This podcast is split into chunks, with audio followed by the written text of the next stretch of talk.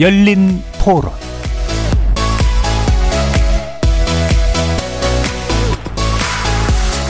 안녕하십니까. KBS 열린 토론 정준희입니다.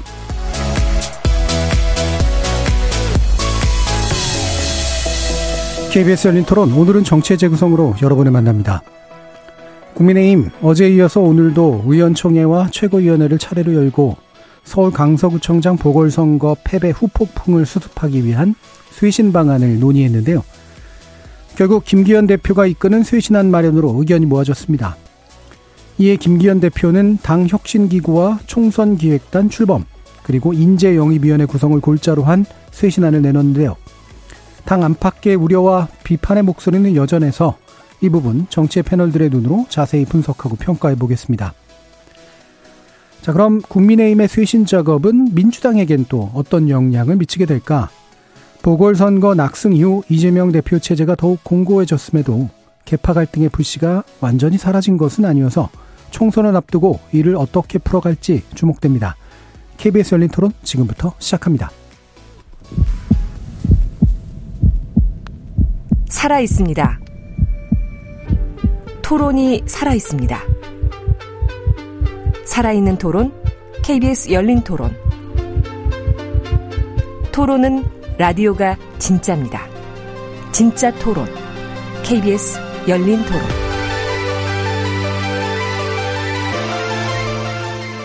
정치를 보는 색다른 시선, 정치의 재구성 함께 해주시는 네 분의 논객 소개해드립니다. 이기인 국민의힘 경기도의회 의원 나오셨습니다. 네, 안녕하세요. 이기인입니다. 하헌기 전 더불어민주당 상근부 대변인 나오셨습니다. 안녕하세요. 하헌기입니다. 김주름 변호사 함께 하셨습니다. 네, 안녕하세요. 김준우입니다. 최수영 시사평론가 자리해 주셨습니다. 네, 안녕하세요. 최수영입니다. KBS 열린 토론이 이번 주 청취자 여러분의 성원에 감사드리면서 조그만 이벤트 준비했습니다. 생방송 중에 토론 주제에 관련된 의견 보내주시면 추첨을 통해서 치킨 교환권 보내드립니다. 참여는 단문 50원, 장문 100원의 정보 이용료가 부과되는 문자 샵 9730으로 부탁드리겠습니다. 방송 후 토론 주제 게시판에서 당첨자 명단을 확인하실 수 있습니다. KBS 일라드의 모든 프로그램은 유튜브를 통해서도 함께 하실 수 있습니다. 여러분의 많은 관심과 참여 부탁드리겠습니다. 자, 일부에서는 국민의힘 이야기 먼저 좀 나눠볼 텐데요. 어, 긴급 의총이 어제 열렸습니다. 원래는 이제 단 임명직 당직자들 사퇴 정도로 어 쇄신하려고 했었는데 그거로는 이제 부족하다라는 의견 때문이었던 것으로 보이고요. 어 오랜 토론 결과 예, 김기현 대표 체제는 유지하되 좀 더 포괄적인 쇄신안을 마련하자라는 쪽으로 어 결론이 씌어진 것 같습니다. 일단 당내 의견 이기인 의원님부터 평가해 주시죠. 예, 어, 임명직만 바꾼다고 쇄신이 될 리는 당연히 없고 강서구 보궐선거에서 나타났던 민심은 지금까지 국정 운영에 대한 강서 구민들의 어떤 심판론이 강하게 작용을 했는데 이걸 가지고 아무런 선출직 지도부를 책임을 지지 않고 임명직 지도부만 돌려막기식으로 바꾸겠다라고 하는 것은 강서구 보궐선거에서 나타난 민심을 다시 거스르는 행위라고 저는 생각을 하고 그리고 저는 애초부터 어제 의원총회를 보면서 도대체 이 의원총회에서 결정되는 것이 뭐가 중요한가. 의원총회 면면을 살펴보면은 지난 총선에서 험지 내지는 비등비등한 지역구에서 모두 다 졌기 때문에 공천만 받으면 당선이 가능한 지역의 의원들끼리 모여가지고 지금 위기론을 진단한다는 겁니다. 아니, 뭐 서울에서도 그렇고 강남이나 서초 일부 그리고 경기도 같은 경우에도 북부에서 우리 터, 우리 당 텃밭이라고 하는 의원들이나 TK, PK 의원들이 모여가지고 수도권 선거의 패배를 진단하고 당의 역량을 평가한다. 이 자체가 사실 모순이라고 저는 생각을 하고 네. 어제 나온 결과나 당 지도부에 있어서 여러 가지 대안들은 사실상 좀 의미를 두기는 어렵 쉽지가 않다. 저는 어당 대표와 지도부가 이렇게 사퇴를 하지 않아도 생각합니다. 안아도 된다고 생각합니다만 어, 정확한 잘못을 인정하는 것부터 쇄신의 출발이라고 생각을 합니다. 어, 대통령이 사면 복권부터 잘못되었고 사면 복권 난다 하더라도 우리 당에서 공천했으면 안 됐다라는 그것부터 인정하는 것이 전 쇄신의 출발이라고 생각을 하는데 벌써부터 당 지도부 일부의 의견을 보니까 뭐 당 대통령을 흔들지 말라는 등 이런 목소리가 나오는 걸 보니 쇄신의 쇄신의 길은 좀 멀지 않았을까라는 생각이 듭니다. 예, 그 비판의 지점이 명확해야 된다. 대통령에 대한 비판, 국정 운영까지 포함한 그리고 당에서 그거를 제대로 아, 뭐랄까 풀어내지 못했었던 문제, 저, 저항하지 못했던 문제, 뭐 이런 것들도 포함돼야 된다고 보시고 위기 의식을 갖지 못한 분들이 위기를 논하는 것 이게 이제 근본적인 문제라고 보셨네요. 자 일단 여러 가지 이야기들을 해주셨는데 또 외부의 시선들 들어보죠. 김준우 변호사님. 네, 그 말씀하신 대로 이번 지금 쇄신안이 철저하게 이제 용산과 주파수를 맞춘 그러니까 당청의 조율 속에서 나온 안이라는 생각은 많이 들고요.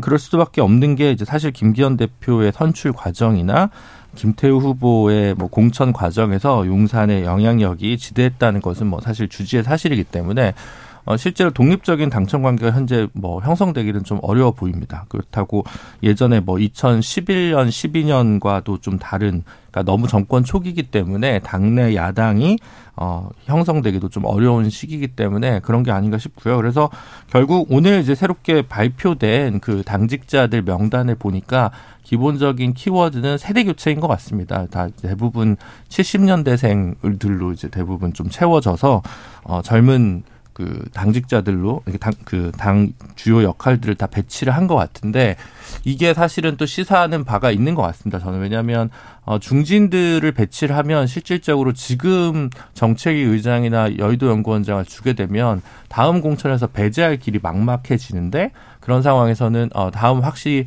어 혁신 그러니까 그게 혁신적인지는 모르겠지만 대량의 어 공천 학살이나 공천 변화를 주겠다라는 신호로 저는 좀 읽혀지거든요. 다만 이제 수도권에서 어, 혹은 험, 비교적 험지에서 당선된 경험이다라고 하는 사람들을 대충 이제 모으다 보니까 근데 좀 불편한 안철수 의원이나 윤상현 의원을 빼고 나니까 오히려 유승민계에 있던 류동 의원이 이제 선발이 된다든지 뭐 박정화 대변인 뭐 이런 분들이 이제 있는데 다만 이제 아쉬운 것은 저는 그 이만희 예, 의원이 좀 된 거, TK 이만희 의원이 배치된 거나 아니면 어, 수해 당시에 논란이 있어서 징계를 받았던 그 동두천 쪽에 그 김성원 의원이 좀 된 거는 좀 아쉽지 않나. 오히려 여기서 그래도 최소한의 변화. 그러니까 저는 뭐 기본적인 그 원론에서 약간 틀렸다는 것은 뭐 이기인 의원이 얘기하셨기 때문에 이제 거기에 제가 동의하지 않는 게 아니고 이제 만약에 이 안에서 제한된 구조적 제약 안에서 변화를 줬다면 이 김성원 의원 자리에 차라리 하태경 의원을 넣었으면 어떻게 됐을까라는 생각에서 분명히 좀 더 굳이 뭐 유승민계, 이준석계 뭐 이런 분들을 다 이제 넣지는 않더라도 그 안에서도 좀 가능한 변화가 있었을 텐데 아직 그것까지도 다 활용하지 못하는 걸 보면 아직은 좀 쇄신의 기운이나 의지가 좀 부족한 거 아니냐 이런 생각이 좀 많이 들었습니다. 예, 어차피 한계가 있었다고 보시는 것 같아요. 네. 다만 이제 당직 인선 과정에서 그나마라도 좀 날 수 있었는데 그것도 좀 아쉬웠다. 자, 하원기 부장님. 지도부 총사퇴 해야죠. 전통적인 방법론대로. 예. 그게 꼭 정치에서 책임 정치 이런 게 아니더라도 세상 순리입니다. 음. 식당으로 쳐보자고요. 식당에 바퀴벌레 나왔어요. 맛도 없어요. 불친절해요. 소문이 났어요. 리뷰가 막 달리겠죠. 이 집 바퀴벌레 나온다고. 근데 사장이 이거 가짜 뉴스다. 막 이래요. 근데 실제로 그게 무슨 누가 음해하려고 한 거면은 그 밑에 리뷰들이 막 달리겠죠. 예. 근데 안 달려요. 어, 내가 가봤는데 나도 바퀴벌레 나오더라. 이렇게 됐어요. 그래서 매출이 점점 떨어져가지고 이제 망할 위기에 처했어요. 가령 극단적으로 말하면. 그래가지고 이제 사, 사장이 반성을 하는 거죠. 아, 쇄신해야겠다. 그러면은 상호 바꾸고, 간판 바꾸고, 주방장 바꾸고, 이렇게 해야 되는 거예요. 그래야 소문을 덮었을 수 있거든요. 이게 무슨 말이냐면은 최수영 평론가님 평소에 말씀하시는 그 정치는 사실의 영역이 아니라 인식의 영역에서 벌어진다는 것.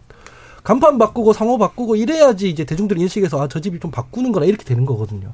근데 주방장 그대로 있고 상호 그대로 있고 내가 매장 청소 열심히 했다. 가로로 놨던 테이블 세로로 놨다. 실제로 그렇게 해서 위생이 청결해진다 한들 손님 다시 안 찾습니다. 다 아는, 아는 거거든요.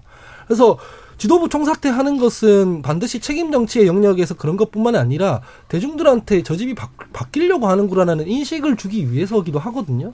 근데 사장 그대로 있고 상호 그대로 있고 우리가 청소 열심히 하겠습니다. 그렇게 한다고 근본적인 해결이 안 된다. 저는 그렇게 봅니다. 예.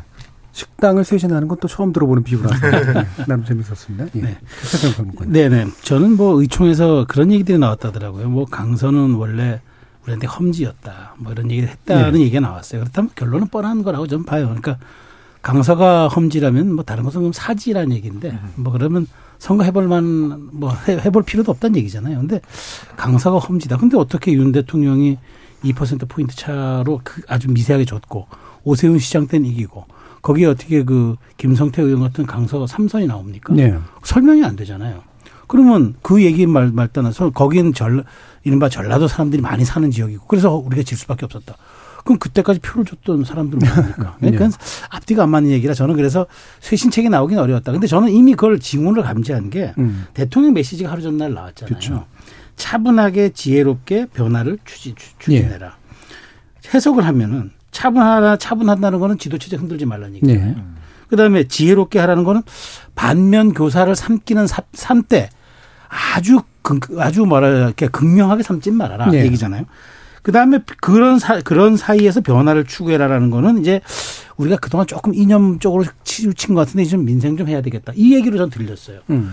그리고 그게 정치 해- 해독기를 놀려서 이렇게 얘기가 됐다 그러면 제가 해독이 됐는데 국민의힘 의원들은 해독이 안 됐을까요? 해독이 됐겠죠. 그러니까 바꿀 생각을 못 한 거죠. 그러니까 이제 반면교사를 삼아서 변화를 추구해라고 하니까 그나마 이제 임명직 사퇴하는 것으로 하고 새롭게 임명직을 또 임명하려고 해보니 수도권에서 살아남은 사람이 없네요. 지난 총선에. 그러니까 인재난에 시달리다 보니까 돌고 돌아서 이제 사실은 저는 뭐 제가 보수, 보수 쪽 논객이라 조금 저는 좀 후하게 좀 평가를 주고 싶지만 아니 당대표가 영남이고 원내대표 영남이고 사무총장이 영남이고 네. 근데 원내대표와 사무총장이 경찰대 손을 베면 음. 이걸 어떻게 국민의 쇄신으로 받아들일까요? 음. 참 저도 참 근데 제- 제가 여기서 지적하고 싶은 건 딱 하나입니다.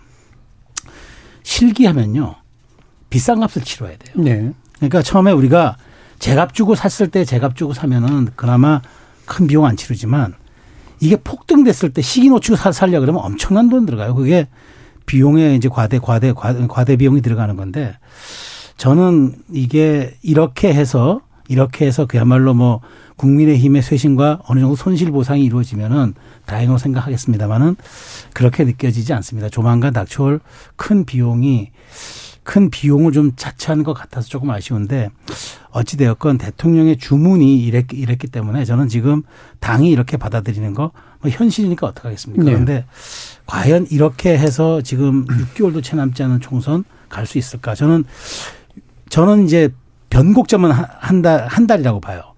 국민의힘 여론조사가 국민의, 저 민주당과 더블 스코어 차이 나잖아요. 예. 그러면 그때는 다시 그렇게 된다면. 예, 되- 된다면 그러니까 예. 한달 내에 예. 지금도 조금 점차 벌어지고 있던데 음. 더블 스코어 차이가 난다 그러면 수도권에서 이대로 총선 못 치른다. 더 큰 쇄신해야 된다라고 얘기 나올 겁니다. 그때 저는 또 한 번에 비용을 치를 것 같습니다. 예. 아마도 한 달 이내에 뭔가 더 큰 이제 쇄신을 하지 못했기 때문에 생기는 문제에 대한 새로운 어떤 제안들이 나올 것이다. 자, 그러면 이제 말씀들을 들어보면 결국에는 한편에서는 대통령의 국정 기조로 바뀌어야 되고 또 다른 한편에서는 당이 자율성을 좀 가져야 되고 그 자율성을 가진 당이 되기 위해서는 지금까지 이제 이른바 비윤으로 이제 지칭되던 분들의 어떤 진출이나 포용이 좀 더 이루어져야 되고 아마 대략 이런 정도가 이제 쇄신에 있어서 필요한 요소들로 이제 보시는 것 같은데 자 일단 첫 번째부터 국정 기조 바꿀 것 같으십니까? 황기 부대변인. 국정기조 바꿀 것 같냐는 질문에 제가 오히려 반문해 볼 수 있을 것 같아요. 이 실제로 대통령이 비판받았던 여러 문제들 있잖아요. 잼버리 사태에 대한 것, 양평 고속도로 문제, 뭐 김건희 여사가 무슨 명품 쇼핑했던 것, 뭐 홍범도 흉상 문제라든가, 음. 박정원 대령 탄압했던 거, 킬러 문항 때문에 뭐 그 수습한다고 사교육 강사들 털던 거, 이거 다 바꿀까요? 저는 안 바꿀 것 같아요. 그러니까 이제 인적 쇄신하겠다고 지금 당에서 만지작 만지작 그 몇 개 기구들 가지고 그러는데 혁신위원회를 제외하고 뭐 총선기획단이라든가 인재영입위원회 같은 거는 혁신과 무관하게 원래 하는 겁니다. 총선 때. 이건 뭐 전혀 상관없는 얘기를 하는 거고 선거 전략이나 뭐 이런 게 문제가 아니라 이거 정권 심판론적인 선거였어요. 네. 강서구청장 선거는. 이 보면은 자세한 사, 사항은 중앙선거 여론조사심의위원회 홈페이지에 참조하면 되는데 2023년 10월 9일에서 10월 11일까지 전국 만 18세 이상 남녀 1,011명 대상으로 실시한 10월 2주차 MBS 전국 지표 조사가 있습니다. 예. 거기에 보면은 정당 지지율이 국민의힘 31%, 민주당이 29%거든요. 한 2%포인트 차이 나는데 민주당이 더 낮아요. 예. 그런데 국정 운영 평가는 어떻게 되느냐. 긍정 37%에 부정 57%입니다. 예. 강서구청장 선거 결과랑 거의 비슷하게 포개지거든요. 왜냐하면 진교원 후보가 56.5, 52%를 얻었고 김태우 후보가 뭐 30 몇 프로를 얻었지 않습니까? 예. 정권 심판론이라고 저는 보는데 이거 정권 심판으로 지금 여당에서 해석을 안 하고 있잖아요. 국정기조 바꾼다는 게 되게 레토릭으로 얘기를 하고 있지만 구체적으로 그래서 뭘 바꿀지를 얘기를 해야 되는데 제일 구체적인 게 뭐냐면은 대통령이 개입하다시피 해서 세운 그 당 지도부를 어떻게 할 것인지부터 얘기를 해야 돼요. 그 거기서부터 교통 정리를 해야 되거든요. 그거 일단 고집 피운다고 안 바꾸고 있잖아요. 예. 저것도 제일 쉬운 것조차 안 하고 있는데 지금 국정 기조와 연관된 여러 가지 정책들이라든가 이런 방향을 바꿀까? 저는 안 바꿀 것 같습니다. 예. 어, 그게 이제 그 잘못 가고 있다라고 보신 분들이 57%인가 이렇게 나온 것 같고 네. 그리고 방향이 제대로 됐다라고 보신 분들이 37% 이렇게 네. 나온 것 같고요. 마침 또 뭐 그 얘기를 해주셨으니까 리얼미터 최근 조사 얘기까지 한번 결합해서 해보면 에너지경제신문위 의뢰로 이제 리얼미터가 한 건데 10일에서 13일 사이에 전국 18세 이상 2,004명을 대상으로 한 결과고요. 국정생 긍정평가가 34%로 이제 집계가 됐습니다. 그러니까 이게 이제 어, 35% 미만으로 이제 내려온 게 5개월 만에 이제 일인데 자세한 내용 중앙선거 여론조사 심의위원 홈페이지 참조하시고요. 어, 여기서 뭐 정당 지지율은 얘기는 안 하겠습니다만 일단은 어, 여기에 관련해서 이제 결국 보면은 확실히 강서구청장 패배가 대통령에 대해서 가지고 있는 부정적 인식이 오히려 이제 더 커지는 쪽으로 좀 작동하는 게 아닌가라는 느낌도 드는데 관련된 내용 한번 더 들어보죠. 김주루 변호사님.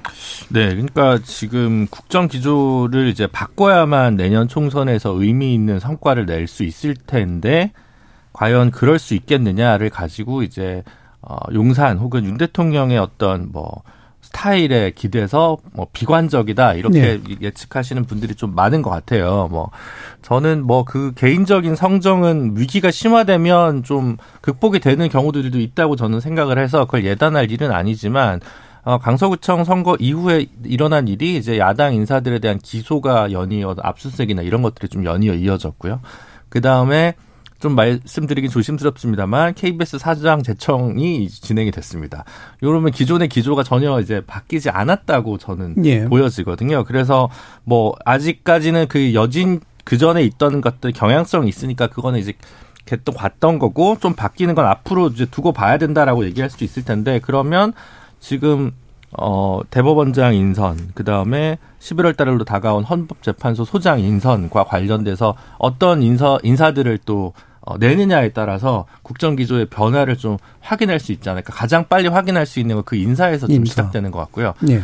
근데 이제 그냥 변할 거면 되게 쉬울 것 같아요. 그냥 변할 거면. 그건 진짜 꼭 김종인 비대위원장이 오지 않더라도 누가 와도 그냥 와가지고 뭐 이- 이번 국감에도 논쟁이 되고 있는 양평고속도로 뭐 원하는 대로 가겠습니다라고 얘기한다든가 아니면 유병호 감사원 사무총장을 경질하겠습니다. 이거 두 개만 해도 저는 예. 지지율이 그냥 한 2, 3% 오를 것 같거든요. 근데 그런 기존에 있던 것은 무오류였다라는 전제하에서 앞으로 잘하겠다라는 지금 기조로 보이기 때문에 어 국정 기조가 변화하더라도 국민의 인식이 바로 변하지 않을 거고 그렇기 때문에 어, 빠른 시일 내에 어떤 지지율 회복이 좀 어려워 보이지 않나 이런 생각이 듭니다. 예. 아까 최수영 평론가님은 이제 대통령 발언을 분석해 주시면서 변화의 기운을 당에서도 되게 미미하게 발견하셨단 말이죠. 네, 네. 더 들어볼까요?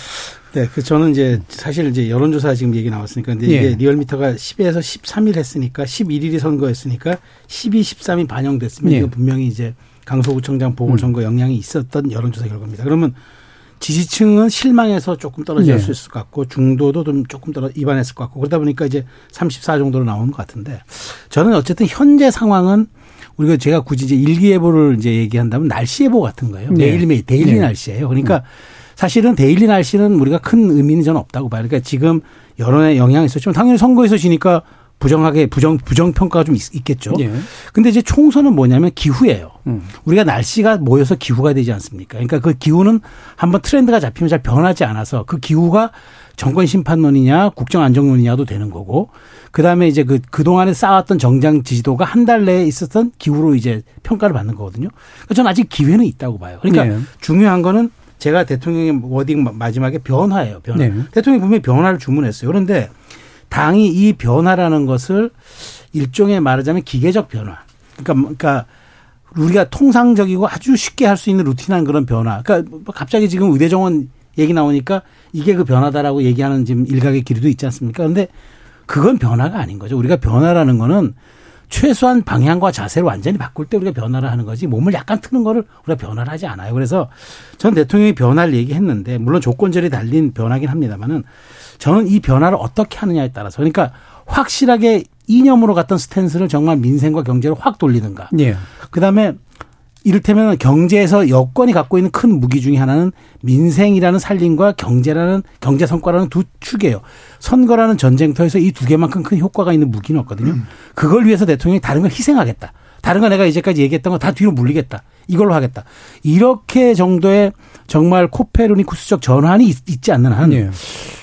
그렇다면 저는 정말 이 자꾸 빠져 빠져가는 이런 지- 여론 지지율이 조금 유리한 국면에 일종의 기후가 되려 고 그러면은 저는 어쨌든 엄청난 정도의 자세 변화 가 있어야 된다고 네. 봐요. 그런데 대통령이 메시지는 냈지만 과연 당과 정부가 이걸 어느 정도 받아들이냐 그 문제가 남았는데 지금의 이 이번에 오늘 단행했던 일- 인적 구조 개선으로 봐가지고 글쎄 이걸 어떻게 받아들여야 저는 좀, 의심, 좀, 좀 의구심이 갑니다만은 어쨌든 저는 조금 이제 말하자면 저처럼 생각할 수 있는 사람들이 야 이거 이러다가 6개월이 총선에서 우리가 공멸하겠구나라고 생각해서 더 큰 주문을 하고 더 큰 압박을 하고 진짜 어떤 표현 의원의 익명으로 인터뷰한 표현처럼 용산 앞에 가서 연판장을 돌릴 정도의 네. 그런 어떤 결단과 수- 그러니까 어, 용기에 대한 추진력이 있다 그러면은 그럼 좀 변하겠지만 지금으로서는 저도 레토릭에 그치는 지금 변화 음. 수준이 아닌가 조금 우려가 되는 거예요. 예. 그러니까 대통령 스스로의 어떤 변화의 모습이 물론 제일 중요하긴 한데 말씀처럼 이제 당에서 뭔가를 요청하면서 그렇죠. 이제 같이 가는 방식이 이제 더 좋긴 한데 그렇죠. 예, 그렇죠. 이게 이제 잘 나타날까? 이제 이기인 의원님. 안 나타나겠죠. 나타날 수 없습니다. 예. 사실. 저는 이번 강서구 선거가 보수층의 결집도 아니고 진보 진영의 결집도 아니고 전 분노의 결집이었다고 평가하거든요. 네. 그러니까 이제 강서구 특성이 전세 사기 피해자들이 가장 많았었고 음. 그리고 화곡동 같은 경우에는 소위 말하는 그 빌라왕이라는 그 범죄 혐의의 어그 범죄자가 가장 매물을 많이 가지고 있는 곳인데 거기서 국토부가 어떤 대책을 내놨느냐. 예. 청년들에게 속 시원한 대책을 못 내놓은 게 사실입니다. 거기에 얹어가지고 이 보궐선거에 책임을 제공했던 김태우 후보가 나와서 어떤 슬로건을 내, 내걸었느냐. 빌라를 아파트로라고 얘기를 해놨어요. 세입자 비율이 많은 강서구에서 빌라를 아파트로 한다면 전세 사기 피해를 당한 사람이나 강서구에 살고 있는 세입자 입장에서는 아, 내 주거 안정성이 불안정해지는구나. 예. 나를 다른 데로 내쫓아야 되겠구나. 내쫓아지겠구나라고 불안해진단 말이에요. 그런 선거 캠페인까지 도합해 보면은 대통령실도 문제였고 당도 문제였는데 대통령실 선거 끝나고 어떤 입장을 냈느냐 입장 없다가 첫 번째였었어요. 네. 그두 번째는 아까도 말씀하셨지만 차분하고 지혜롭게 그 교훈을 얻어야 된다. 전 반대로 대통령 사면 때문에 사면 복권 때문에 일어난 모든 선거 캠페인 잘못된 것이라고 좀 진단을 하기 때문에 전 그 대통령실의 입장을 반대로 돌려주고 싶어요. 네. 그 교훈은 대통령이 다시 깨달아야 된다. 이렇게 무리해가지고 사면복권 해가지고 원인 제공한 사람한 원인 제공한 정당이 다시 보궐선거를 한다라는 것은 이것을 심판을 당한 것이기 때문에 당보다는 대통령실에 훨씬 더 큰 책임이 있다. 저는 이렇게 평가합니다. 예. 저는 그 정치권이 여론조사 수치만 자꾸 보는 것보다는 좀 민심을 해석하는 노력을 해야 된다고 생각하거든요. 앵커께서 뭐 국정 지지율이 35% 이하로 내려온 게 5개월 만이다 이렇게 말씀하셨는데 저는 그게 호들갑 떨리라고 생각하지 않아요. 예. 여론조사 추세나 흐름을 보면 어쨌든 국정 지지율은 30%대로 결집이 돼 있다. 이렇게 답보가 돼 있다. 이렇게 해석할 수 있잖아요.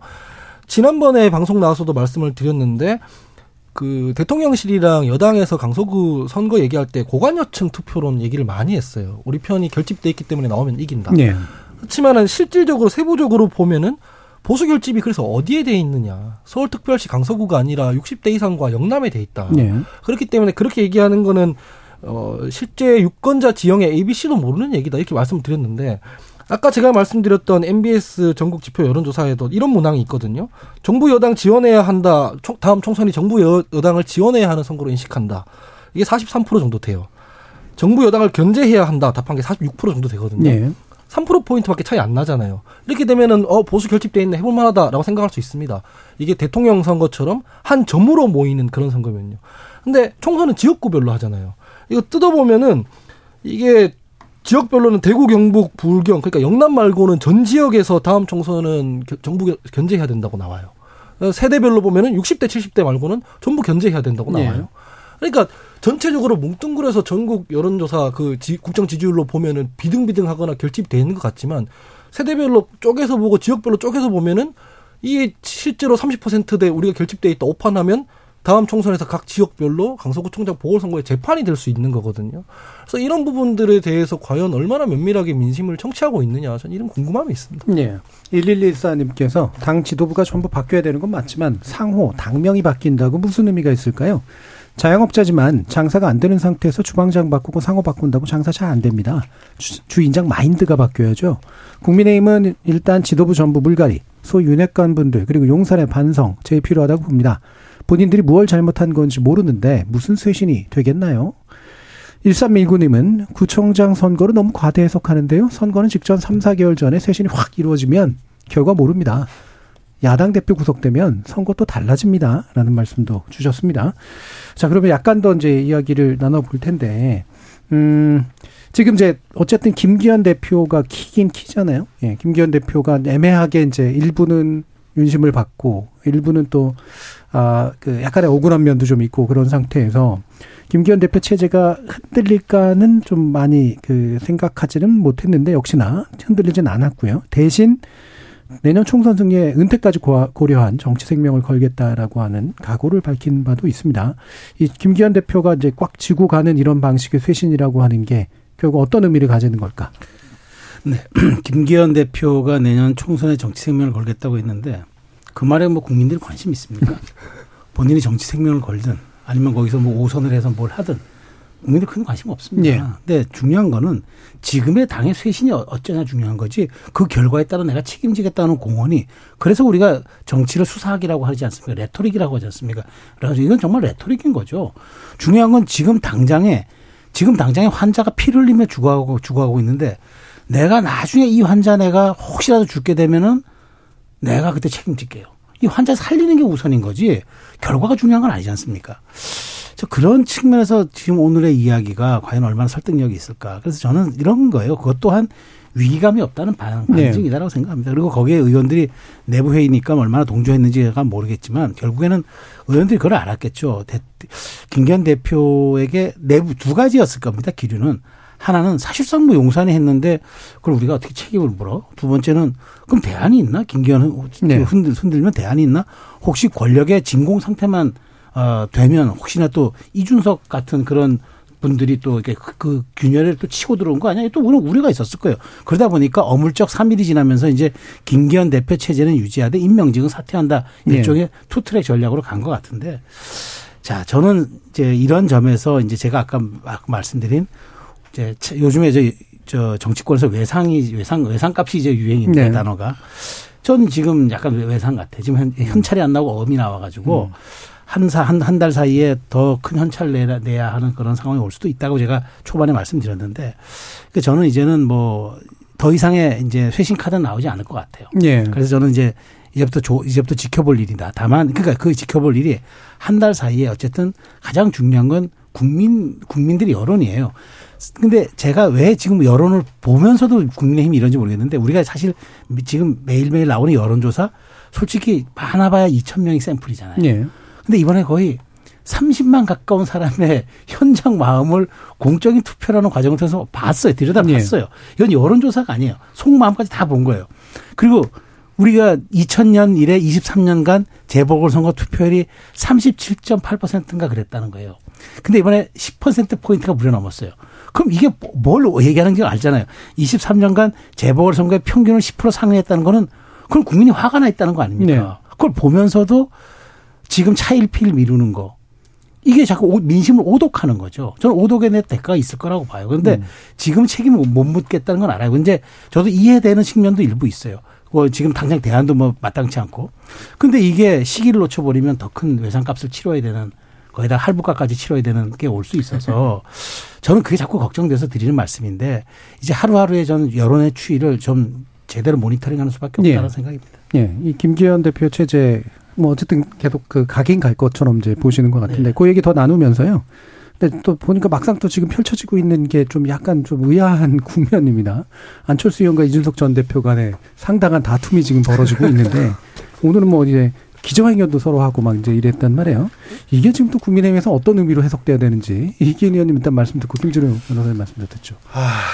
참 보궐선거가 끝난 이후에 우리 당에서 나오는 주요 메시지 뉴스의 메시지들이 뭐뭐하고 자빠졌네. 예. 뭐 그런 공방이라든지 내지는 임명직만 사퇴한다든지 하는 것들만 봤을 때 우리 당은 여전히 정신을 못 차리고 있다는 게 확실하고 그 내용을 좀 살펴보면 전 안철수 의원님이 좀 자제를 하셨으면 좋겠어요. 음. 사실 그 마지막 유세에서 지나가는 행인이 아, 우리 당 후보에 대해서 비판적인 시각을 가지고 어, 뭐뭐 하고 자빠졌네 하고 욕을 하니까 그걸 받아가지고 정말 뭐 뭐뭐 하고 자빠졌죠라고 위트 있게 한 건데 문제는 위트가 있지 않았고 웃기지가 않았다는 게 문제거든요. 예. 많은 국민들한테 그게 아 저 사람은 유머를 한 거다라고 받아들여진 것이 아니라 욕설을 한 거다라고 받아들여진 거죠. 예. 근데 이걸 가지고 갑자기 이준석 대표한테 내부 총질이라든지 음. 이렇게 덮어 씌우는 것은 오히려 우리 당의 지금 선거 냉철한 진단을 해야 될 때 완전히 다른 곳으로 눈을 돌리게 할 수 있는 나쁜 요인으로 작용할 수 있다라고 생각을 하고 이준석 대표가 17%의 냉철한 분석과 예측이 잘못이라고 한다면 저는 도대체 이게 무슨 표현인지 잘 모르겠는 게좀 반대로 이제 와서 당내 많은 국회의원들이 어떻게 얘기를 하냐면 그렇게 얘기를 해요. 사실 질 줄 알았다. 두 자릿수일 줄 알았다라고 얘기를 해요. 그러면 두 자릿수 이상 패배를 할 걸 예상했는데도 불구하고 대통령실의 잘못된 사면 복권과 잘못된 선거, 선거 캠페인에 대해서 아무 말도 안 하고 있었다는 겁니까? 저는 그거야말로 사실 당을 망치고 있는 내부 총질이라고 생각하거든요. 그런 점에서 봤을 때 안철수 의원 좀 자제했으면 좋겠고 우리 당 좀 정신 차렸으면 좋겠다는 생각합니다. 예, 김재룡 의원.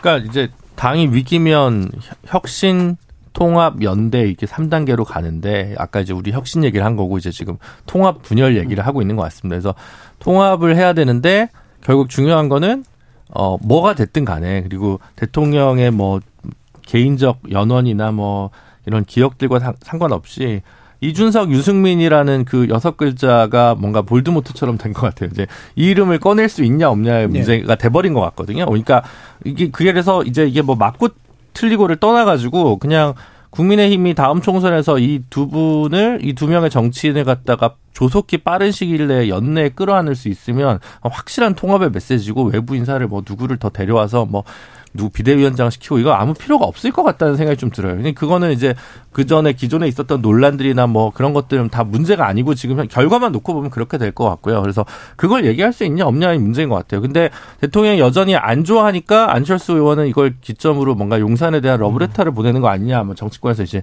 이런 예. 얘기가 나오는 것 같고 어쨌든 국민들 눈높이에서 보면 진, 어, 패배한 진영에서 바로 이렇게 뭔가 책임론이 엉뚱한 방식으로 나오니까 별로 보기가 안 좋고 국민의힘 정신 못 차렸겠구나라고 생각들을 많이 하실 것 같아요. 예. 이준석 대표가 이제 어, 다른 방송에선가 아마 누군가 실수하기를 기다릴 거다 국민의힘은 그런데 이제 지금 이준석 대표에게 지금 화살이 가고 있는 느낌이 들기도 하는데 그 저는 좀 진지하게 예. 평가하면 이준석 대표가 참 바른 말을 했네 싶은 생각이 들었습니다. 그 음. 왜 이준석 대표가 자기랑 안철수 의원 두고 톰과 제리라면서 예. 톰과 제리 유치하게 싸우잖아요. 말초적으로. 음. 이렇게 유치하고 말초적으로 싸우는 거 보니까 이 대표 말이 맞네라는 생각이 일단 들었고 음. 안철수 의원은 이준석 대표 제명한다고 뭐 서명 운동 예. 하더라고요. 음. 말도 안 되는 일 좀 안 했으면 좋겠어요. 누구 제명하는 게 법과 규율 제도로 해야 되는 거지. 사람 모아가지고 그 배척하고 이런 거는 되게 폭력적인 거죠. 그래서 그런 건 좀 안 했으면 좋겠는데 이 일련의 과정을 통해서 서로 윈윈할 것 같아요. 음. 이재명 대표는 오늘 그, 그, 저기, 기자회견 한 거 보니까 정부에 대해서는 바른 말을 많이 했더라고요. 저도 공감이 많이 되는. 그런 바른 말을 하고도 탄압받는 이 그림을 계속 만들면 윤석 대표한테 정치적으로 유리할 거라고 저는 생각해요. 안철수 대표 같은 경우에는 그 용산이 싫어하는 윤석 대표 막 탄압해서 쫓아낸다고 하면 또 보수에서 좋아할 거잖아요. 왜냐면 안철수 의원 같은 경우에는 지금 과제가 보수에 들어가서 보수의 지지 기반이 필요한 거니까. 그래서 둘이 윈윈할 것 같아요. 근데 제가 드리고 싶은 말씀은 총선은 국민들이 선거하는 거잖아요. 예. 근데 지금 기- 그 김기현 지도부는 당심으로만 이루어져 있잖아요. 이거 그러면 총선 준비하는 건 어떻게 해야 되냐면 지도부 사퇴하고 용산에서는 이제 당무에서 손 떼고 민심 뭐 한 50% 당심 50%에서 정상적으로 저 선거를 다시 치르든가 이렇게 해야 총선 대비가 되는 거지. 용산 눈치 보고 당신만 신경 쓰고 있으면 어떻게 이게 총선을 준비할 수 있을까? 이게 예. 그냥 상식적으로 생각했을 땐 그렇게밖에 안 보인다는 거죠. 예. 안철수 의원이 왜 이렇게 이준석 대표한테 화가 났을까? 페이스북에서 약간 또 이른바 반사를 해서 그런 걸까? 뭐 다른 이유가 더 있는 걸까? 예. 뭐 요즘에 이 두 사람의 싸움을 가지고 어, 키보드 대전이라고 그러더라고요. 예. 서로 막 얼굴은 마주치지 않고 페북이라든가 미디어를 통해서 그냥 실시간으로 네. 댓글 올리고 이렇게 하더라고요. 전참 보면서 둘 다 참 우리나라 IT를 대표하는 사람인데 결국 그런 걸로 인해서 이렇게 정치권의 진면목을 드러내나 싶은 아쉬운 생각이 드는데 첫 예. 번째로 제가 지적하고 싶은 건요. 이준석 대표가 먼저 잘못을 한 건 맞아요. 왜냐하면 뭐 좀 전에 이기현 의원도 그 말씀하니까 이기현 의원과 저는 약간 결이 나는 게 뭐냐면 선거는 기세 싸움이거든요. 예. 그런데 일주일 열흘 상 상태에서 18% 포인트 차로 질 거다.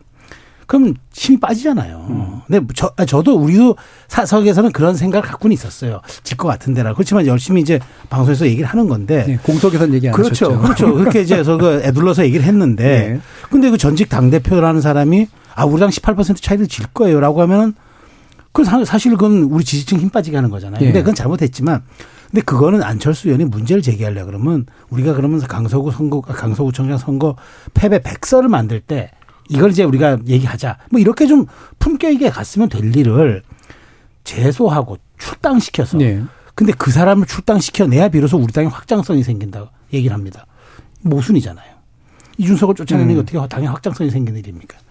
그래서 저는 이제 말하자면은 모두 자기의 그냥 편협한 확증 편향에 사로잡혀서 막 하다 보니까 약간 안철수 의원도 이제 감정이 생긴 것 같아요. 그러니까 옛날에 구원도 좀 그런 느낌 온 것 같은데 아니 이런 당의 엄혹한 지금 정말 중차된 이 시기에 그 사감 가지고 얘기하면 안 되는 거 아닙니까? 그래서 저는 이준석과 안철수는 쓰임새가 달라요.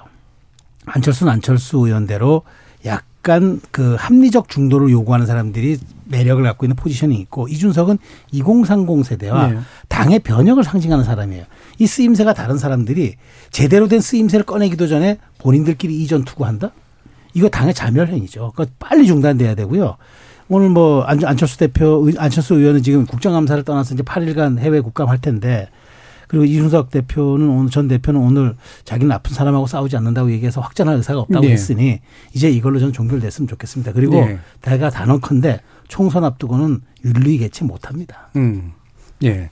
어, 이게 종결하는 말이었는지 또 다른 걸 이게 부추기는 말이었는지 모르겠지만 좀 더 지켜봐야 될 것 같기는 합니다만 뭐 다른 두 분도 이게 아, 이 채, 요런 다툼이 이제 언제까지 갈 거냐 이게 국민의힘의 어떤 구조적인 문제를 계속 반영하면서 나갈 거냐 그렇지 않느냐 간단하게 아니 그 개인적인 문제 이기인 의원이 잘 네. 아시겠지만 바른미래당 시절에도 아, 이- 이준석 대표가 안철수 대표에 대해서 강의하면서 막말을 해가지고 징계를 예. 받았어요. 그래서 이건 구원이 있는 거고 음. 개인적인 연원이 있어서 제가 볼 때는 구도의 문제에서 이게 같이 섞여서 아까 이제 하원기 부대변인이 이제 윈윈한다 그랬는데 이 안철수 의원은 분당에서 안정적인 공천이 목표이고 이준석 대표는 최근에 보면 무공천이 목표인 것 같아가지고 예. 혹- 그래서 이제 혹은 막판에 공천 받는 건 싫다라고 하는 게 목표인 것 같아서 어, 양자의 목표를 모두 이루기 위한 윈윈 같은 싸움인 것 같은데 당에 도움이 안 된다는 건 최수영 평론가님 말씀이 맞는 것 같습니다. 예. 이게 된. 네. 아, 애초부터 사실 이게 오해에서 비롯된 다툼이거든요. 이게 그 김현정의 뉴스쇼 다른 방송에서 있었던 그 방송에서 이번 보궐선거의 책임이 누구한테 가장 크게 있느냐 여러분들 선택해 주십시오라고 해가지고 네 가지 사지선대항으로 문제를 냈어요. 윤석열 대통령이냐, 네. 김기현 대표냐, 안철수 대표냐, 집에서 자고 있는 이준석이냐 이렇게 했는데 그걸 가지고 여론 수렴을 하겠다라고 한 건데 아마 의원실에서 잘못 보고를 한 것 같습니다. 예. 이 보궐선거의 책임이 안철수 대표한테 세 번째로 있다라고 그렇게 오인을 해버리니까 음. 갑자기 급발진하면서 네. 예, 이거는 왜 나한테 책임이 있느냐 거기다 더해가지고 다른 방송에서 뭐 욕설 논란 이것까지 하니까 이게 불을 지펴진 것 같은데 예, 저는 그냥 안철수, 그러니까 이준석 대표를 대변하는 것은 아니지만 과거에 이준석 대표가 원래 공천 받기로 했었던 노원병에서 공천이 원래 예정돼 있었었는데 안철수 의원의 측근이라고 하는 김근식 의원, 김윤근식 교수를 공천하면서 그게 좀 촉발된 뭐 예. 그런 갈등이 있었었거든요. 그런 것들로 봤을 때 좀 교통정리가 필요할 것 같고 이번만큼은 조금 원래 이준석 대표는 이준석 대표처럼 방송을 했었던 건데 갑자기 안철수 의원이 이렇게 급발진한 것에 좀 이해가 되지 않는다. 예. 0238님께서 이준석 전 대표가 똑똑하고 장래의 가능성 충분하다고 보지만 이미지를 쇄신해야 될 필요가 있다고 생각합니다. 라는 의견 주셨고요. 0760님께서 현재 여당의 가장 큰 문제는 왜 선거에서 졌는지 돌아보지 않고 민심을 듣지 않는 것에 있습니다. 윤석열 대통령의 울타리를 허물고 나가야 됩니다. 그러지 못하면 그 울타리 안에서 갇혀 죽을 수 있다는 사실 명심해야 합니다라는 그런 의견도 주셨습니다. 자, 어, 1부는 이 정도로 마칠까 하는데요. 어, 저희 KBS 열린 토론이 작은 이벤트를 준비한 내용 아까도 말씀드렸는데 생방송 중에 토론 주제 관련된 의견 보내주시면 추첨을 통해서 치킨 교환권 보내드린다는 점 문자 샵 9730으로 보내주시면 되겠습니다. 자, 여러분의 많은 관심과 참여 부탁드리고요. 어, 1부는 이 정도로 마치고 이어지는 2부에서 민주당 이야기 나눠보도록 하겠습니다. 여러분은 지금 KBS 열린 토론과 함께하고 계십니다. 단 1, 20%의 가능성도 저는 있다고 보기 때문에 이거는 국민들도 다 알 수밖에 없는 문제이기 때문에 논리와 논리가 부딪히고 삶에서 좀 기댈 곳, 기댈 사람 음. 이런 것들이 좀 필요한 것 같아요. 뭔가 우리가 좀 치유가 돼야 될 것 같아요. 예. 느슨해져야 되고. 음. 이성과 감정이 만나는 곳. KBS 열린 토론. 평일 저녁 7시 20분 정준이와 함께 합니다. KBS 열린 토론 정치의 재구성 2부 최수영 시사평론가 김준우 변호사 하원기 전 더불어민주당 상근 부 대변인 그리고 이기인 국민의힘 경기도의회 의원 이렇게 네 분과 함께 민주당 이야기 나눠볼 텐데요. 아, 아까 일부에서 보내주신 문자가 이제 민주당과 관련이 있어서 하나 먼저 소개시켜드리고 하겠습니다. 0898님께서 민주당이 잘해서 강서구청장 보궐선거에서 승리한 것은 아니라는 사실 잊지 말았으면 합니다. 국민의힘은 이번 선거 결과를 국민의 따끔한 일침으로 알고 제발 하루빨리 정신 차리고 새 마음 새 뜻으로 일해 주셨으면 합니다라고 굉장히 균형 잡힌 문자를 보내주셨는데 그래서 민주당 이야기입니다. 어, 일단 이재명 대표 체제는 공고해지고 있죠. 음, 하지만 이제 내부 갈등 요인은 여러 가지 설을 통해서 이제 나오고는 있긴 있는데 어, 현재 이제 민주당 상황을 먼저 좀 짚어보고요. 어, 어떻게 총선 대비할지 좀 이야기를 나눠볼게요. 어, 당무 복귀 얘기는 있었지만 건강 회복이 아직은 그렇게 여의치 않다고 들었습니다. 자, 하은기 부대는. 저는 그 당내 갈등 봉합부터 하려고 하실 것 같아요. 왜냐면은 지금 민주당의 이 분위기가 조금 달라지고 있는 게 강서구청장 선거 전에는 최고위에서 뭐 고름을 짜내야 된다. 음. 색출을 해야 된다. 이런 얘기 나오다가 그게 많이 이제 반전이 돼 있거든요. 사실은 대표가 계속 꾸준하게 얘기하는 게 우리 안에 뭐 사소한 차이를 넘자. 이런 얘기랑 같이 그다음에 뭐 누구를 죽여 없애는 전쟁이 아니라 국민을 위한 정치를 하자. 이런 얘기들을 계속 일관적으로 하고 있습니다. 심지어는 용산을 향해서도 자꾸 만나자 이런 얘기들 막 하지 않습니까? 예. 이런 상황에서 뭐 당내 갈등을 증폭시키려는 걸 하는 건 되게 비일관적이고 또 하나는 이재명 대표가 현재 민주당 대표이기도 하지만 여론조사에서 그래도 공이 뭐 굉장히 1위가 나오는 대권 주자이기도 네, 차기. 하, 예, 음. 하지 않습니까? 그러면 대통령이 만약에 된다 하면 민주당의 대통령이기만 한 게 아니라 대한민국 대통령이 되어야 하는 것인데 그러면 끊임없이 반대파를 마주하게 될 거고 지금 현행 정치권이 너무 양극화돼서 지금 증오의 정치 이런 것 때문에 국민들이 지금 표로해하는 걸 다 아는 상황인데 검찰의 칼이 목에 있을 때야 너무 급하고 다급하고 뭐 이랬다가 치지만 지금의 이제 나름의 여유를 찾은 상황에서는 예. 어떻게든 당 내부부터 좀 어, 통합하고 포괄하는 방향으로 가려고 하지 않을까 이렇게 좀 긍정적으로 전망하고 있습니다. 예. 그래서 민주당 분위기가 확실히 좀 바뀌고 있다. 특히 이제 비명계 관련된 태도라든가 이런 발언들도 색깔도 좀 바뀌고 있고 얘기도 잘 안 하고 있고 이런 분위기인데 최성 평론가님. 네, 저는 이제 뭐, 그, 사실 이제 민주당은 이재명 체제가 확고해졌잖아요. 예. 제가 방송에서 이재명 일극 체제라고 저는 표현했는데, 이제 양극이 없습니다. 음. 일극 체제가 돼버려서 완벽하게 이제 이재명이, 이재명 대표가 사실은 굉장히 절묘한 타이밍에 예. 공- 그 구속영장 기각과 강서구청장 보궐선거 승리라는 아주 두 가지가 교묘하게 겹치면 절묘하게 겹치면서 완전하게 지금 사실 당을 장악했거든요. 뭐 단식이 저는 뭐 그게 이것을 어쨌든 우리가 단- 단식에 대해서는 그것이 대한민국 정치를 퇴행시키는 거라고 많이 비난했습니다만 개인적으로는 어떤 식으로든 이 두 가지 판을 만드는데 굉장히 아, 효과적인 어떤 기저를 깔아주었다라는 거는 부인할 수 없을 것 같아요. 음. 자 어쨌든 그래서 이렇게 돌아왔는데 굳이 당이 자신 자신이 그냥 자신의 구심력으로 완벽하게 통제가 되는 당을 왜 흔듭니까? 음. 갑자기 갈등과 또 균열을 왜 불러일으킵니까? 오히려 통 큰 정치인으로 보여주고 그다음에 더 큰 리더십을 보여주는 포용의 이미지를 보여줌으로써 이제 나는 당뿐만 아니라 국민 마음도 접수하러 가겠어. 예. 당신들 더 이상 나 흔들지 마라고 하겠죠. 근데 이제 이미 이미 개, 개혁의 딸들인가 강성 지지파 지지층들이 이미 청원을 요구한 게 있더라고요. 근데 그건 또 해야 된다 그러대요.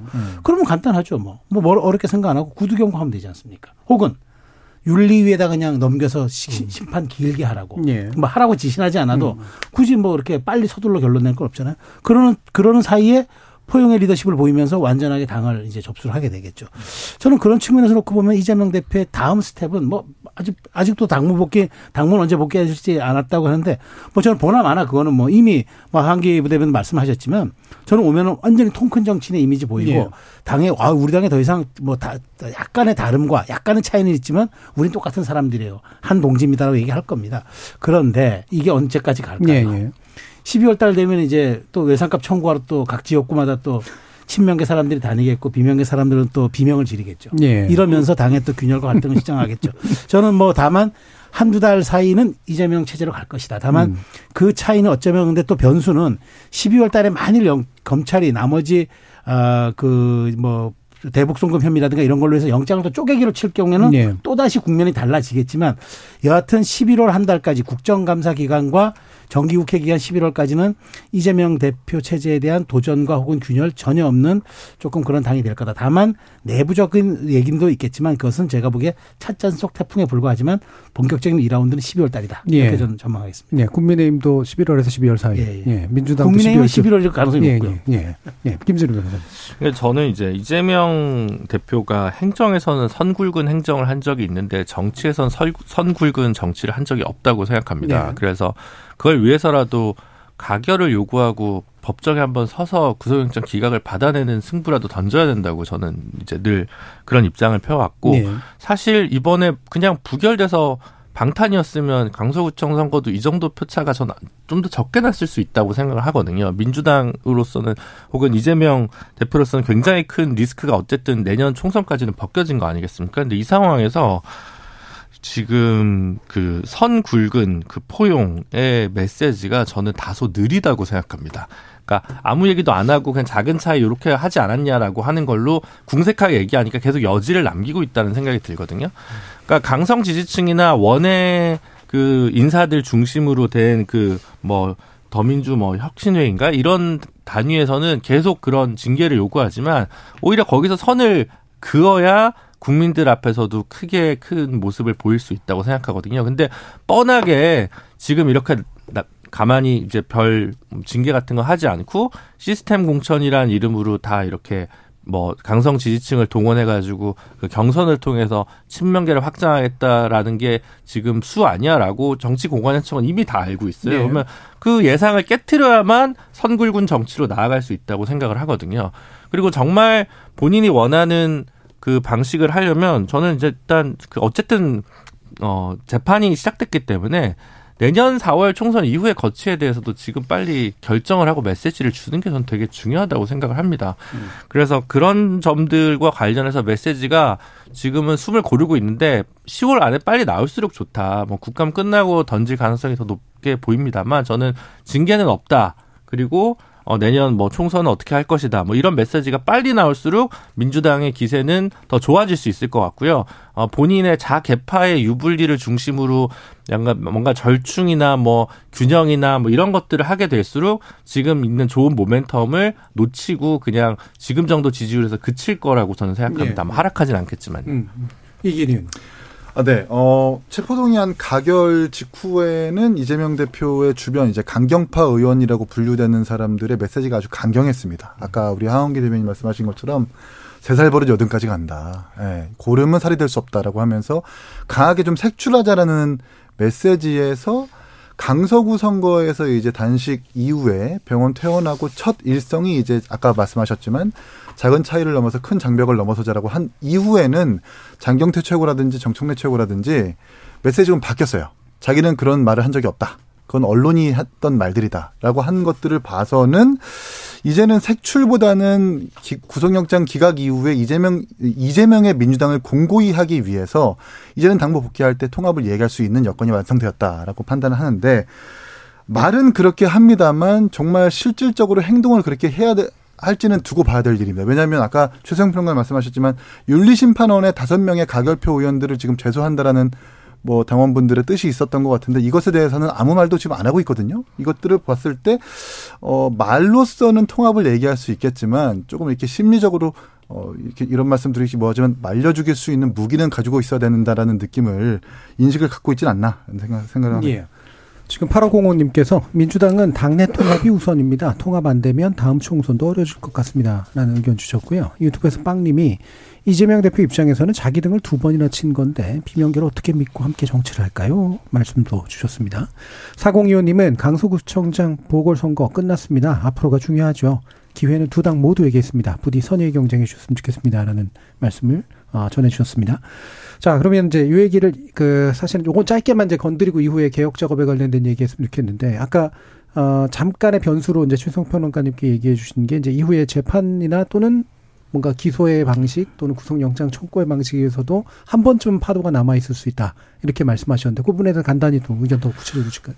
근데 이제 일단 그 백현동은 이제 기소 불구속 기소를 하지 않았습니까? 예. 그런데 지금 제가 뭐 저도 뭐 그렇고 여러 가지 저 취재를 종합해 보면은 검찰이 이제 그 비회기 기간에 이제 구속영장 청구를 하겠다. 그러니까 국회가 10월 12월 10일 날 끝난다는 걸 전제로 물론 이제 뭐 예산 국회가 꼭 그때 끝난 건 네. 아닙니다만 끝나면 전제로 지금이 그 어쨌든 공소장에 공소 기각 그러니까 그, 기- 그 구속영장 기각할 때도 어 영장 담당 판사가 적시한 대로 두 가지에 대해서는 이제 인정을 좀 했으니까 그 거기에 대해서는 이제 한쪽은 이제 조금 더 보강해 가지고 이제 영장 증거 인멸에 대해서는 아 이제 구- 그 기소를 또 그러니까 다시 한번 영장을 치고 그다음에 또 하나 이제 수원지검에게 지금 보강 수사를 지시했다니까 더 완벽하게 해가지고 다시 한번 또 그- 그건 이제 하겠다. 그러니까 나머지 백현동이나 뭐 이- 이런 것들은 이제 뭐 대장동은 비슷한 성격의 산이니까 네. 이제 묶어가지고 이렇게 이제 같이 한 트랙에 올리고 뭐 이런 쪽으로 검찰이 갈 것 같은데 근데 이렇게 된다면은 그건 또 다른 위기죠. 근데 그때 돼가지고 이제 이를테면 예산 국회가 안 끝났기 때문에 이걸 연말까지 끌어서 방탄을 할 거냐. 이제 그때 그- 그런데 방탄이 아니냐에 또 논란도 있겠고. 예. 만약 진짜 12월 10일 날 국회가 딱 끝나버리면은 그때 영장을 오면은 뭐 그건 어, 구속, 영장 그, 그 체포동의안 처리하지 않아도 되기 때문에 바로 그건 또 그 법원에 가야 되고 그 경우는 또 어떻게 되겠느냐. 그러니까 이게 지금 검찰이 어떤 식으로든 그 영장을 하는 데 대한 사법 리스크에 대한 존재 여부가 있고 당장은 또 그리고 이번 주부터 재판, 다음 주부터 재판을 받아야 되잖아요. 네. 근데 전 재판 받는 것은 일주일에 세 번 나가도 큰 뭐 변수가 안 될 거라고 보는데 영장을 치는 건 더더군다나 혐의가 일부 소명됐다라고 영장 담당 판사도 이야기한 거를 다시 한번 이제 이거를 영, 그 구속영장 청구를 한번 청구를 해보는 거는 이건 또, 또 다른 문제라고 봐서 저는 어쨌든 이재명 대표의 사법 리스크가 이제는 뭐 당의 가장 큰 상수는 아니지만 어쨌든 그나마 남은 총선 과정에서의 민주당의 가장 큰 리스크라고 보기 때문에 그게 또 하나의 약간 파열음이 날 때 공천과 맞물리면은 예, 예. 당이 정말 경랑 속으로 빠져들 수 있다. 그게 좀 남은 아 정말 이제 제가 보는 민주당 일극 이재명 일극 체제지만 이게 균열되거나 혹은 파열 파열음을 낼 수 있는 시기와 그 어떤 그 사안이 12월 그때 중 예. 중순일 것이다. 이렇게 저는 전망하는 겁니다. 예, 예. 한기 부 대. 저는 뭐 인신 구속이 안 된 상황에서 재판 받으러 다니는 건 크게 뭐 변수가 안 될 것 같고요. 그다음에 영장을 검찰이 칠 수도 있겠는데 친다고 해서 과연 그게 인용이 될지 잘 모르겠어요. 그래서 저는 뭐 거기에 대한 큰 걱정은 없고 사실 저는 당 내부 비판을 되게 많이 해왔는데 네. 요즘처럼 당내에서 나오는 메시지가 마음에 들었던 적이 별로 네. 없어요. 사람들이 보통 회초리 맞고 심판 받고 이러면 정신 차리고 쇄신할 것 같잖아요. 근데 그게 당위의 세계 혹은 관념의 세계에서 벌어지는 일이고 현실에서는 잘 될 때 잘 되고 안 될 때 잘 안 됩니다. 음. 사람들이 왜 잘 안 되면은 아 내가 잘못했네 노력해서 습관 바꾸고 이러는 경우보다는 오히려 자기 합리화하고 변명하고 남 탓하는 경우가 더 많잖아요. 정당도 비슷한데 잘 안 될 때는 막 쓴소리 나고 이러면은 아이 우리 당의 위기인데 왜 딴소리 하는 거냐 일치 단계는 중요하다 이렇게 하면서 구심력을 오히려 더 강화시키는 방향으로 가는데 잘 될 때는 좀 싫은 소리가 나와도 저런 얘기 할 수도 있다. 우리가 좀 다양하게 가야 된다. 뭐, 이- 뭐, 다양성을 추구해야 되기 때문에 저걸로 너무 하- 뭐라고 하면 안 된다. 이렇게 간단 말이에요. 그러면은 잘 되는 건 잘 되는 걸 불러오고 안 되는 게 더 안 되는 거를 계속 불러오게 되더라고요. 그래서 선거도 한 번 지면은 다음번에 쇄신하는 게 아니라 막 연패하지 않습니까? 요새 민주당에서 나오는 거 보면은 강성구청장 선거 이기고 했던 얘기가 민주당 승리 아니다 이거 음. 이런 얘기를 해요. 되게 오랜만에 듣는 얘기입니다. 180석으로 이겼을 때 이게 사실 단순다수 소선거구 단순다수 대표제 때문에 그런 건데 민심의 압도적인 선택 이런 막 오만한 얘기를 막 하고 그랬단 말이죠. 네. 근데 이번에는 차이가 많이 났음에도 불구하고 이거 우리를 선택해 준 게 아니라 우리를 잘 우리가 잘해서 그런 게 아니니까 겸손하자 이런 얘기를 하는 것도 되게 마음에 들고 강서구청장 선거 하루 이틀 전에 있었던 일이 뭐였냐면 최상병 관련 특검 패스트트랙에 태우고요. 예. 그다음에 대법원장 그 부결시켰습니다. 이거는 진영 그 정파적 이익에도 부합하는 거긴 하지만 민심 따라 간 거거든요. 네.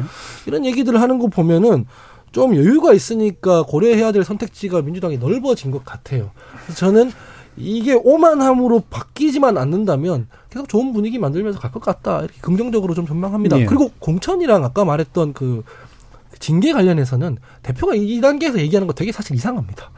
아직 선거 한참 남았는데 누구 공천 주겠다 이런 얘기하는 것도 이상한 거고 징계도 윤리심판원에서 결과가 나오면 그 결과에 따라서 지도부에서 결정 뭐 다시 판단하면 되는 문제입니다. 근데 윤리심판원의 판단에 영향을 주지 않습니까 대표가 얘기하면 저는 지금 이 단계에서 그냥 할 수 있는 원칙적인 그 행보를 하고 있다고 봅니다. 예. 당내 비판 얘기하시다가 당위를 얘기하셔서 어, 이 아래도 있는 건가 생각을 잠시 했습니다. 예. 어, 그래서 그 일단은 현재로서는 뭐 충분히 괜찮은 메시지들이 지금 나오고 있다. 좀 여유를 찾은 상태다 이렇게 보시고 계신데 어, 남은 사법 리스크에 관련된 그 김재룡 변호사님 평가도 좀 들어보고 이후에 여론 주도력을 어떻게 가져갈까에 대한 전망도 한번 말씀 주시죠. 네, 그러니까 검찰발 리스크는 이재명 대표 입장에서는 저는 거의 없어진 것 같다고 네. 생각을 합니다. 왜냐하면 말하자면 그 옛날 일본 애니메이션 그 뭐죠 드래곤볼에 나온 원기옥을 썼는데 원기옥이 지금 안 맞은 거라고 저는 생각을 하거든요. 그래서 이거를 다시 모아서 모든 걸 세 개를 모아서 다시 보강 수사를 해서 영장을 다시 어 만약에 쳤다면 제가 볼 때 그때는 무조건 이제 부결이 어차피 국회에서 됐을 거라고 생각을 하고요. 지금 이제 뭐 제일 구속영장 기각될 때 범죄 소명이 제일 안 된다고 안 됐다고 한 어, 대북 송금 문제만 빼놓고 나머지는 불구속 기소를 한 거거든요. 그러면 이건 보강 수사를 해도 이것만 가지고 영장을 치긴 좀 어렵고 이미 이 상황에서는 예를 들면 제가 볼 때는 뭐 심지어 당론이 가결인 정의당조차 이거는 뭐 부결이나 기권의 투표를 할 것 같거든요. 이제 더 이상 이재명 대표한테 오면 그래서 어차피 안 될 것 같고 프레임도 끝난 것 같아요. 오히려 어 이제 그냥 수사를 할 건 하고 그 다음에 빨리 기소를 연내하지 않으면 너희 총선에 영향을 주려고 또 야당 대표에 대한 기소 시기를 조율한 거냐라는 비난만 받을 거기 때문에 연내 이재명 대표와 관련된 기소는 정리가 좀 돼야 될 겁니다. 안 그러면 더 큰 역풍으로 다가올 거라는 생각이 들어서요.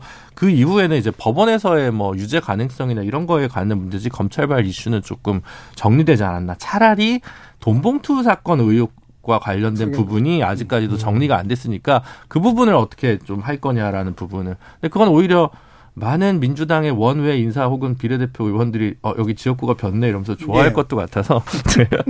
누가 웃을지는 잘 모르겠습니다. 네. 예. 그런 거고요. 여론 주도과 관련해서 민주당이 이제 앞으로 무엇을 가지고 얘기할 거냐가 되게 중요한 것 같아요. 다- 어, 게- 계속 대통령한테 어, 만나자고 하는 제안을 일단은 계속 할 것 같고요. 그 다음에 이제 국정감사에서는 뭐 몇 가지 문제 지적한 다음에 지금 법안으로 올리려고 하는 그 어, 방송법이나 뭐 노조법 관련한 문제 어떻게 정리할 거냐, 그 지체됐던 간호법 문제 어떻게 정리할 거냐, 그리고 뭐 저의 좀 관심사입니다만 선거법 문제와 관련해서 입장을 어떻게 낼 거냐, 이런 부분들이 좀 어, 눈여겨 볼 필요가 있는 것 같습니다. 예, 이게 어, 백현동 특혜랑 위증교사 부분을 분리 기소했는데 전 조금 생각이 다른 게 어, 검찰발 이슈는 여지까지 남아 있고 음. 점점 더 사법 리스크는 강해질 것이다라고 좀 보는 것이 음. 백현동 특혜 같은 경우에는 지금 보도로 나왔듯이 성남시 전 주거환경 과장이라든지 용도 변경을 담당했었던 모든 공무원들이 절대 국토부 협박 같은 거 없었다. 예, 이렇게 증언이 지금 이어지고 있는 상태라서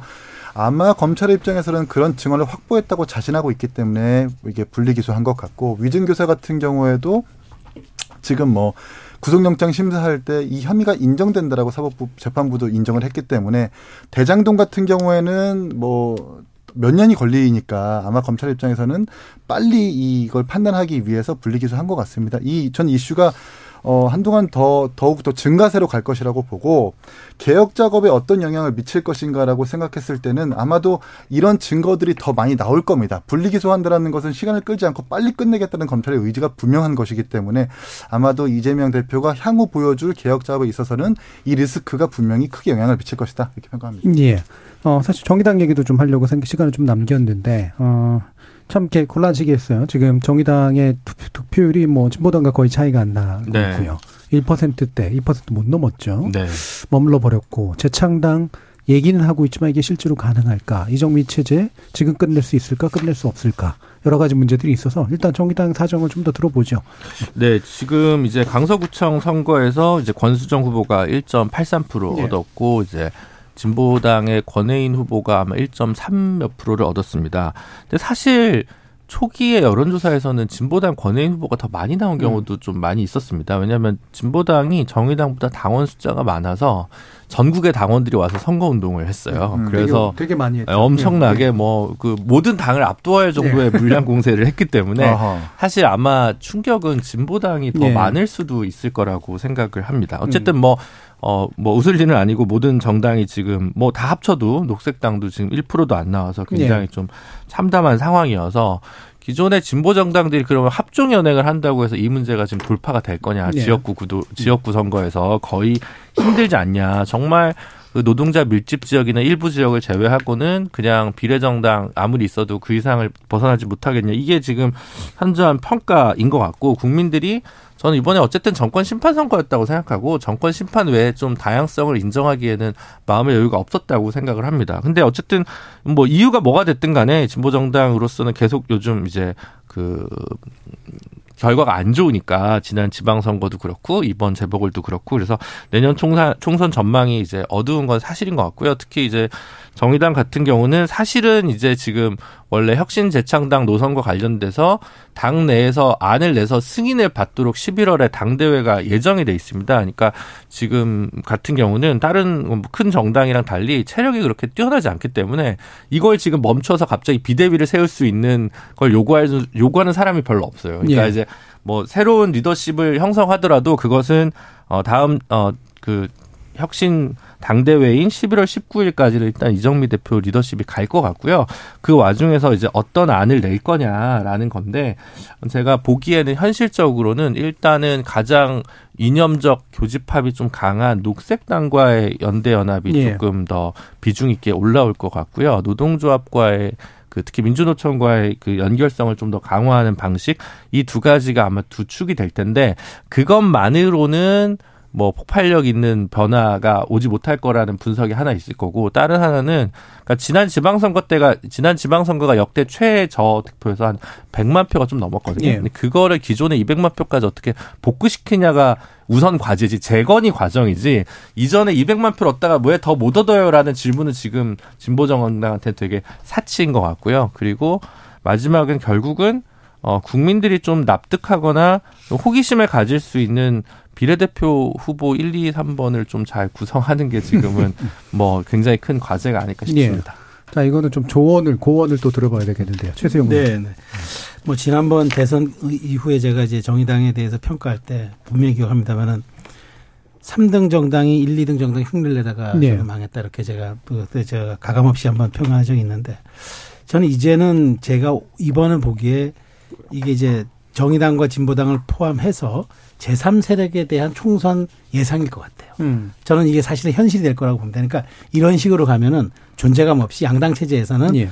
이게 분노 투표냐 혹은 국정 지원에 대한 그 안정적 투표냐 이런 쪽으로만 이제 양, 양자 프레임이 강화되면은 또 존재감이 없이 사멸될 거다 이런 생각이 들어서 지금이 정말 좋은 기회 어떤 정체성과 어떤 방향성을 가지고 가느냐 제가 이제 시인 이상의 말을 이제 비유하자면 절망이 기교를 만들고 그 기교가 또 절망을 만든다 음. 이런 말이 있었습니다. 그러니까 저는 그걸 지금 여- 유념해야 될 때라고 봐요. 그러니까 또 이제 이 위기를 모면하거나 또 이걸 살- 살피하고 또 이걸 돌파하기 위해서 급조하거나 혹은 본질적이지 못하거나 이런 것들로 인해서 또 꾸릴 경우에는 그게 기교가 되겠죠. 예. 그 기교가 또 절망을 만든다는 거. 그러니까 지금 조금 더디더라도 분명한 그러니까 지금 뭐 합당 얘기도 지금 김준호 변호사 하셨는데 어쨌든 뭐 모든 걸 포함해서 그러면 우리가 정말 이제는 인구도 줄고 산업 산업 구조도 바뀌는 완전한 새, 새로운 시대를 살고 있잖아요.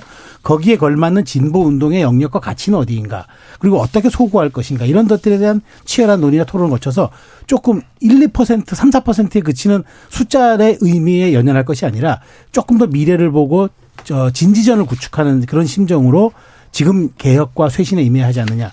굳이 제가 이렇게 건방지게 조언 드린다면 이렇게 조언을 드리겠습니다. 예. 아, 그러니까 이게 단기적인 어떤 전술로 되면서는 네, 안 네. 된다는 말씀이시죠. 네, 황기 부대변인. 정의당이 뭐 민주당이나 국민의힘에 비해 뭘 그렇게 못해서 이렇게 씁니까? 사실은 저희 뭐 저는 이게 토대의 한계라고 생각을 해요. 네. 보통 양극화가 심해지면 이 거대 양당의 비호감을 느낀 중도층이 뭐 제3정당이라든가 진보정당에 올 것이다 이렇게 생각을 하는 건 이것도 관념 속 세계인 거고 현실에서는 그 반대로 돌아갑니다. 양극화가 심해지면 오히려 내가 자칫 마음에 드는 제3정당이나 진보정당이 투표했을 때 내가 절대로 인정을 못하는 저당이 혹시 들어오지 않을까 네. 싶어서 오히려 표가 안 가요. 이게 뭐 그 정당이 잘해서 못해서 이런 문제랑 다른 거거든요. 그래서 양극화가 심해져 있을수록 공간이 없어집니다. 근데 정의당 같은 경우도 그렇고 제3정당들도 그렇고 항상 얘기하는 게 뭐냐- 뭐냐면 양당 아닌 우리잖아요. 그러면 오히려 공간이 좁아져요. 호남에서 국민의당이 됐던 것은 뭐 대선 주자가 있어서 이런 것도 있지만 호남에서는 국민의당을 뽑든 민주당을 뽑든 국민의힘은 절대 표가 갈 일이 없다는 그 유권자들의 확신 예. 이런 게 있어서 된 거거든요. 그러니까 예전처럼 이를테면은 비례정당을 만약에 했, 한다고 했을 때 민주당에서 교차 투표를 많이 해주기 때문에 의석이 늘어나곤 예. 했단 말이죠. 그렇죠. 그렇기 때문에 양당 다 안 돼라는 말만 할수록 전략적으로는 정의당이 오히려 더 쪼그라들 수 있으니 음. 민주당이랑 연대할 건 연대하고 하는 방식이 오히려 향후에 체력을 기르는데 더 좋을 것 같다라는 음. 생각이 저는 드는데 예. 너무 정의당에서는 이 강박이 있는 것 같더라고요. 우리는 음. 양당 다 아니야. 우리는 여기서 딱 캐스팅 보트 질 거야. 근데 그럴수록 지금 이 선거 제도 하에서는 오히려 운신의 폭이 더 좁아진다 이런 말씀을 예. 저도 감히 드립니다. 네, 정의당은 어설프게 어, 연대에서 망했어라는 인식이 사실 정의당 내부에서는 강한 것 같아서. 그래서 여전히 독자적인 뭔가가 필요해라고 이제 생각하시는 쪽이라. 자 이긴 의원 뭐 우리 당 코가 석자라서 제가 감히 조언을 드리기 좀 뭐하긴 하지만 예. 어쨌든 이번 선거는 워낙 이 심판론적인 선거였기 때문에 유권자들도 본인들이 찍어야 할 대안이 여러 갈래로 나눠지면 안 될 것 같으니까 민주당이 좀 몰아준 것 같고 그 과정에서 민주당을 대체할 만한 정의당 내지는 군소 진보 정당들의 매력을 충분하게 어필하지 못했기 때문에 아주 낮은 득표율을 얻은 것이 아닌가라는 현상을 좀 분석하고 싶고요. 저는 선거 결과도 선거 결과지만 지난 대선 때 심상정 후보의 정의당이 수많은 국민들에게 받았었던 지지와 지금 비교했을 때 쪼그라든 정의당이 왜 도대체 왜 이렇게 됐나라는 복귀를 정확하게 해야지만 정의당이 앞으로 가야 될 길을 볼 수 있다고 생각을 하고 지금 정의당의 논란들을 보니까 선거가 끝난 지금으로서 보니까 우리 당이랑 좀 비슷한 면이 있는 것 같아요. 이정미 대표에 대해서 책임을 지는 사람이 없다라는 식으로 한쪽에서 주장을 하고 있고 한쪽에서는 책임을 질 수 없다라고 지금 주장 이렇게 항변을 하고 있는 것 같은데 이런 모습들을 봤을 때 과거의 정의당과 어떻게 달라졌는지 어, 좀 복귀를 해봐야 될 것 같다라는 생각을 합니다. 예. 정의당 같은 경우에 사실은 당원 그리고 이제 기층 조직이라고 또 어떤 뿌리나 흐름도 있고 동시에 이제 또 의원들의 활동도 이제 좀 있어서 뭐 상대적으로 의원들의 움직임이 그렇게까지 중요해 보이지는 않습니다만 근데 이게 좀 약간 제각각인 것 같거든요. 네. 마지막으로 더 한번 들어보죠. 근데 지금 이제 한 대, 대, 네다섯 개 의견 그룹으로 좀 나뉘어져 있는 게 현실이고요. 당내 이제 지지층에 대한 여론조사를 이제 했다는 걸 제가 들어봤는데 절반 정도는 민주당과 정의당의 둘 다 호감이고요. 절반 정도는 민주당의 비호감이고 정의당의 호감이고 이런 게좀 나뉘어서 잡히는 거니까 하나의 최근의 입장에 나올 때 뭔가 당이 좀 이렇게 균열이 생기거나 이런 변화들이 좀 있는 건 좀 맞는 것 같습니다. 근데 사실은 어떤 분들은 뭐 노회찬 대표 돌아가시고 변했다 이러는데 사실 2010년 지방선거를 따지면 유시민 후보랑 단일화한 건 심상정 의원이고요. 한명숙 후보랑 단일화 안 한 건 노회찬 의원이거든요. 그래서 되게 거꾸로들 생각을 해서 뭐 심상정 의원을 약간 악마한다거나 이런 이제 견해가 있는데 저는 뭐 그런 그 속설들은 그냥 관심이 없어서라고 생각합니다. 지난주 한국갤럽 조사에서 그 저- 지난주 화요일부터 목요일까지 했던 여론조사에서 나온 게 이제 비례 후 정당 누구 찍겠습니까? 해서 정의당이 6% 나왔거든요. 근데 그 여론조사에서 나온 게 정당 지지율보다 높게 나왔어요. 근데 그 조사를 한국갤럽이 9월 달에 했을 때는 7%였습니다. 그러니까 6, 7%요 사이니까 아직 뭐 죽을 건 아닌데 문제는 강시처럼 죽지도 살지도 못하는 그 규모만 계속 유지되는 것이 무엇일 거냐. 음. 이게 정의당의 숙제가 아닌가 싶습니다. 예. 아까 말씀드린 건 중앙선거 여론조사 심의위원회에서 확인하실 수 있습니다. 예, 홈페이지를 통해서 확인해 주세요. 둘 다 이제 갤럽 조사에 관련된 네. 그런 내용이었습니다. 아, 자, KBS 열린 토론 정치의 재구성은 이것으로 모두 마무리하겠습니다. 오늘 함께 해주신 네 분, 이기인 국민의힘 경기도의회 의원, 하원기 전 더불어민주당 상근부 대변인, 김준 변호사, 최수영 시사평론가, 네 분 모두 수고하셨습니다. 감사합니다. 감사합니다. 예, 그리고 김주름 변호사님 말씀하신 구체적인 수치 6%는 한국갤럽이 지난 11일에서 12일 사이에 조사한 결과라고 합니다. 자세한 내용 중앙선거 여론조사 심의위원회 홈페이지를 참조하시기 바랍니다. 지금까지 KBS 열린 토론 정준이었습니다.